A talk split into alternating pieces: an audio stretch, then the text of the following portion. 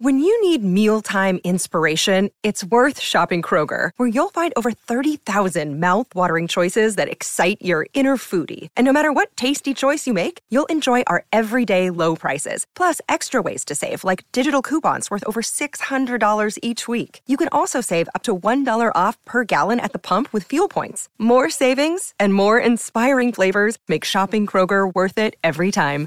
Kroger, fresh for everyone. Fuel restrictions apply. Well, this is a first. We're on the way back from Burnley, and it was either record a tripe or listen to Newcastle Sheffield Wednesday, and the obvious, uh, the obvious one was decided. Um, Vic, Jono will get straight into the to the game and, and, the talking points to come from the game. The goal to start with, Victor Valdes. Uh, Aitor Karanka obviously was asked about him afterwards, and and, and kind of pulled out his well rehearsed. We win together and lose together line, but it goes without saying, surely that Valdes will be desperately disappointed for his part in the goal. Oh yeah, from hero to zero in the fraction of a second. I mean, he got down and it was a, it was a well struck shot, and he got down and got a hand on it, and he looked like he had it. And then somehow it slithered and squirmed away, and, and it was over the line. Time so. froze, didn't it, as, oh. as the ball edged towards the line? And, and it was always going to be a game decided by one of those kind of moments. It settled into a flabby, scrappy, uh, championship almost t- kind of tempo to it. Uh, we knew what to expect. Boro picked and passed and probed uh, sort of 30 yards out and couldn't quite find the, the ball into the box. Burnley knocked it long diagonals, and we knew it was going to happen. The most uh, frustrating thing is is that it was very predictable, wasn't it? I mean, if, if Burnley carved Boro open with a great bit of play, you think fair enough, but it was it was a punt upfield from the goalkeeper, a head on from Vokes, and he just he hit it instinctively yeah. straight at the keeper, and it goes in. That's the biggest disappointment. And yes, I mean, obviously the other results kind of went Boro's way, so it's not the end of the world, but but losing to a goal that is so simple after bossing large parts of the second half, I thought, albeit without looking that threatening. Yeah. They were in control at one point, I thought. Well, it came at the time when Boro were, were looking the more likely. Yeah, it, it, it was a 10 minute spell where Boro upped the tempo, uh, which was out of context for the rest of the game, which I thought was quite flabby, really. But yeah, Boro had done well for that 10 minutes. They a lot of possession. They were starting to turn the screw and then bang. Uh, and we've seen that so often before. It was a, it was Christmas, so obviously it was a repeat. It ebbed and flowed, didn't it? I thought Boro started well first 10 minutes, and I think there was one stage in the first half where you were just desperate for the whistle to go because Burnley were on top. Mm. And again, Boro started the second half well. I mean, whatever Karanka said at half time seemed to work. They looked like there was only going to be one winner. Burnley were just hitting diagonals, which I thought Gibbo and to a lesser degree Chambers. I thought he had a little bit of a shaky game, but Gibson seemed to be, you know, as, as good as ever. And then yeah, just out of nowhere that happens, and it's, it is a bit of a kind of a, a, kick in the stomach, isn't it, when you lose to that kind of goal? Gibson had excellently ushered Andre Gray away uh, in the five minutes before the yeah. goal. I mean, Burnley hadn't threatened in the second half, but in the five minutes before the goal, there was a couple of, of through balls which Gray looked to latch onto, and Gibson ushered him away with such ease. And I think that, you know, if you're the defenders at that stage of the game, you're not you're not considering losing the game. You know, there was no sign that the goal was coming, and like you say, I think that's the the galling aspect. And and it was a repeat, wasn't it, of, of the Southampton game? In that in that there was a game that you thought yeah. this is there for the taking here. If Boro can maybe just find that bit more bit more adventure, that that that's something that was missing. But, but it never came, and, and you and you're left looking and thinking, well, this is a case of what could and should have been. I think we'll find this season there's going to be half a dozen, ten games like that where there's absolutely nothing in it. I mean, in some ways, a bit like the Watford game as well, where Boro were dominant but toothless, and then suddenly one moment, one mistake, one lapse of concentration, and the game's gone.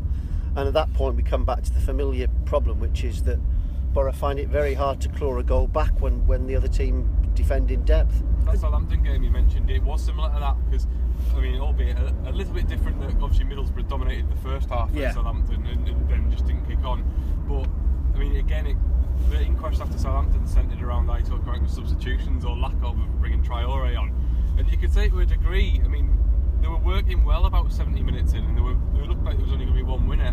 But then, did they need to tweak it there? Does he leave it too? And it's the same old arguments that we have in the office every day. Does he leave it too long? Does he wait until the goal's already happened before thinking, right, I need to change this? And obviously, he did when Traore and, and Friend came on. Well, Sean Dyche, and he was asked about it afterwards. You, you talk about their kind of responding as opposed to making things happen mm. with the changes.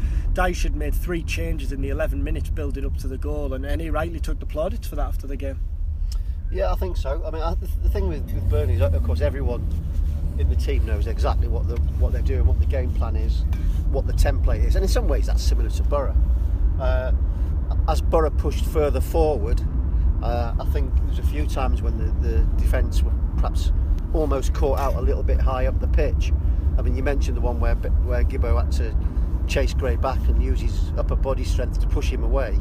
But there was a few times, uh, moments like that where the long ball did almost catch them. But Burnley know that if they do that, they, are going to have an opportunity. Uh, talk about Christian Stuani because he was the one who, uh, you know, when, when, the teams were announced, I guess that was the only decision to be made. Really, obviously George Friend coming back, but who replaced Viktor Fischer? Stuani, I thought, predictably replaced him, and and uh, I guess some made their mind up before he'd started. And, and, although he didn't do a lot on the right side, it, it was him who had who had Boro's best chances, yeah, two or three of them. It's always like that, isn't it? I mean, he, we always kind of say, well, wouldn't he, is he a right midfielder? Is he better up top? But he, and he ends the season as, as the top scorer, like he did last year. He's Boro's top scorer. I think is he this year, unless Negredo obviously has overtaken him. Um, I thought he did okay, but and he's never going to rip a game up, is he, Stuani? He's more going to be Johnny on the spot, coming into the box at the right moment.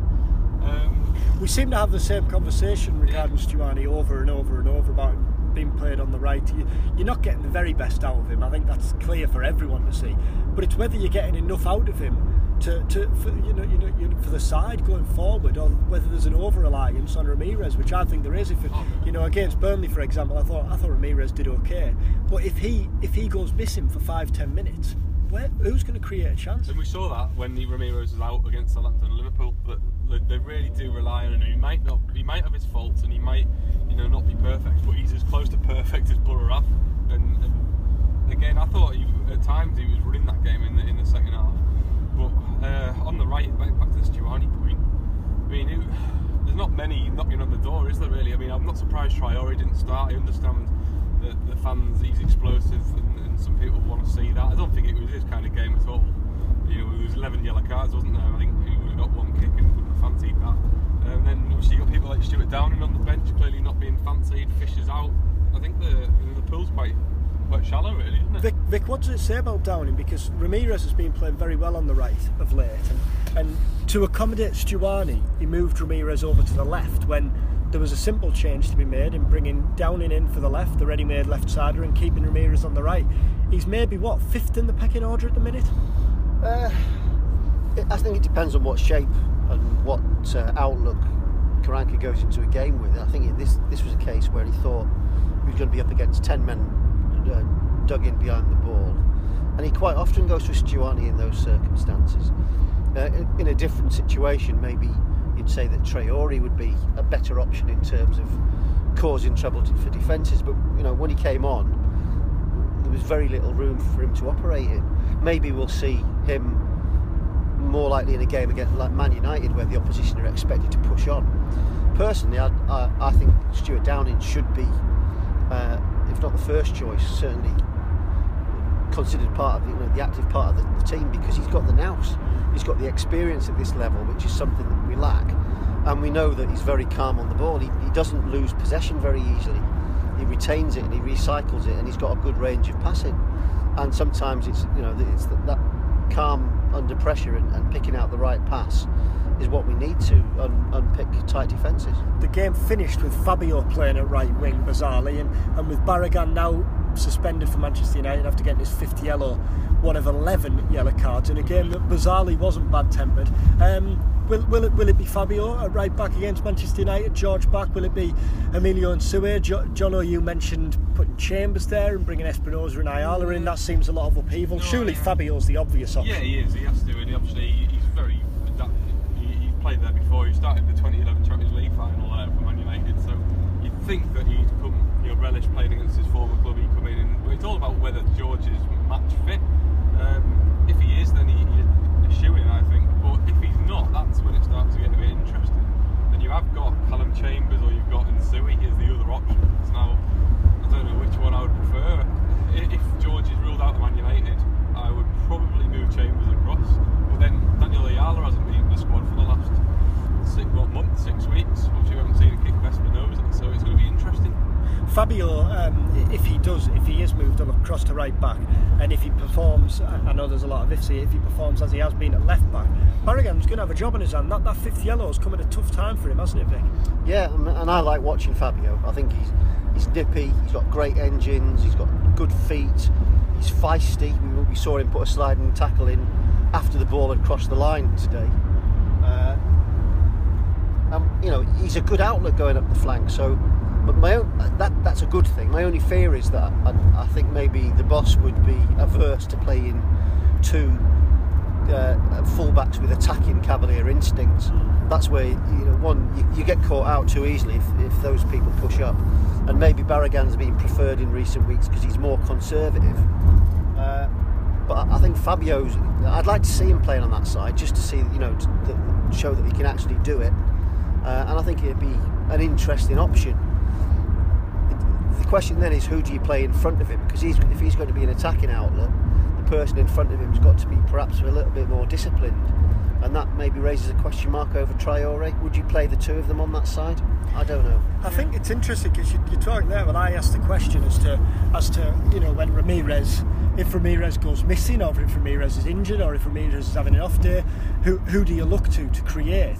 And it probably says a lot about Boro that you look up to maybe George Friend or Fabio, whoever's playing at left back, because they're surely, you know, they're, they're, I mean, Fabio, as we see, like Friend, doesn't need a second invite to get yeah. forward, but nothing much is coming from that right hand side when Traore is missing, when Traore is out.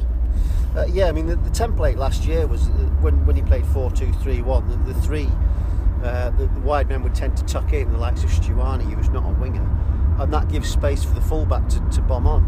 Uh, and it worked. It, you know, it created width and it created created angles. But you know, you need those people to actually deliver the crosses. And we're finding against really well drilled uh, Premier League defences, it's quite hard to get those crosses into the box because the defenders read them and clear them time and time again. Uh, where were we? I'm, trying I have to, I'm coming away from. I think I'm, I'm trying not to be too downbeat about it. Yeah, it was a sickener losing the way that it was, the way the goal went in. There were t- 10 minutes ago, I think we would have all taken a nil nil, and, and maybe that's not being as adventurous as we should be looking to be, or whatever. But if 16th is Boro's aim, or 17th, which whatever, then you know you are going to lose a lot.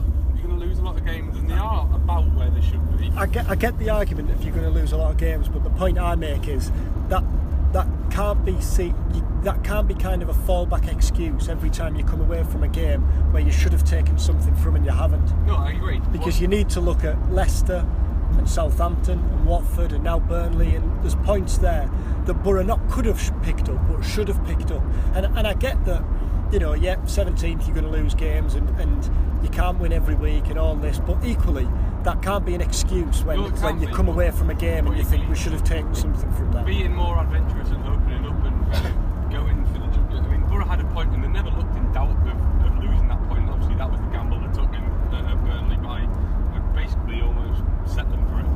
Um, but equally, you look at games, you know, away at West Ham and, and the points that obviously they got at Man United and, and Arsenal. I mean, if they had opened up and been more adventurous in their style, they probably wouldn't have gotten them. So it's a balance and You say that they, they settled for it, but actually they got punished after 10 minutes of really pushing. By putting putting extra bodies up, having possession, and trying to get the ball forward. I so I don't think that, I don't think no, maybe that's a different question, but I don't think they'd settled for it. But in terms of this idea, you know, to say that we're going to lose games, it's not an excuse. It, it's a statement of reality in it this is, division. The teams that finish it, it is a fourth, fifth, sixth bottom uh, at the end of the season lose 14, 15, 16, 17 games. It is it is a statement of reality, but it's a statement of reality to say we're going to lose games in, in, in any sport, in, in any sport at any level. Well, that, that, doesn't, mean you're settling for it, though. No, no, but no, but what, you, what you I accept it as being part of the landscape. It's part of the landscape, but then equally, every time you lose a game, you can't say, well, we're, we're, we're going to finish 17th this year. We're going to lose games because if, if, if you and I'm, I'm, I don't want to make this sound as though it's the end of the world to lose a game at Burnley because I don't think it is. I thought Boro did okay against a, an average side that, that played to the strengths. But how you know you can't let too many of those opportunities pass you by, and there are four well, or five. No, but, I mean that's self-evident. But equally, uh, when when you lose a game, you, you have you have to ex- you have to accept that is part of the equation, and can't be in a position where every defeat becomes a major exercise in ripping ourselves apart. We know. No, but then equally, I think the, it's a fine line between not just slipping it over and say, "Well, we're going to lose." Games. Well, no, I don't think anyone's doing that. But the, the nature of, the, of where we are as a team, a newly promoted team, and the way we play games is, we know that it's a fine line. Uh, you know, we don't play, you know, flowing football with loads of goals in the game. It, it, comes down to one goal a game. That's the manager's strategy, whether, you agree with it or not. Uh, and we have to accept that that comes with with risks as well as rewards. I think the, the question that fans going away from Burnley will think is: Is this Boro team playing within itself? And on occasions this year, yeah, they have. You look at Southampton, where you know a little bit more oomph could have you know could have got a win. You look at Burnley, where a little bit more oomph could have got it. But equally, you look Boro have dug in and got points. I think it is a balance in that. But I do in the future. It's the same old conversation that we kind of started with. But I do want Karanka sometime to, to change a game himself. Like, don't let the game evolve. Change it himself. You use his bench. I think that'll be what the frustration amongst most fans would be. It was there for Boro. Basically took a gamble and it, it backfired. Before we wrap up, obviously moving on to Manchester United. Now, Boro uh, games this year have favoured it when Boro have been not under the cosh, but you know expected to sit back when teams are you know when teams are expected to come onto them. Against Burnley and against Southampton, when Boro have suddenly been the ones who were who were expected to almost ask the questions. I think that's where they've they've maybe let themselves down a little bit. So so at Manchester United, can Boro go there confident of picking something up? I mean, it's, it's a tough time to play United, isn't it? Uh, yes, they seem to be getting their act together. Uh, but Boro have got a fairly decent record in these kind of uh, encounters this season for that just that reason. You know, the other, the, other, the onus is on the opposition to attack. Uh, it tends to create a little bit of space.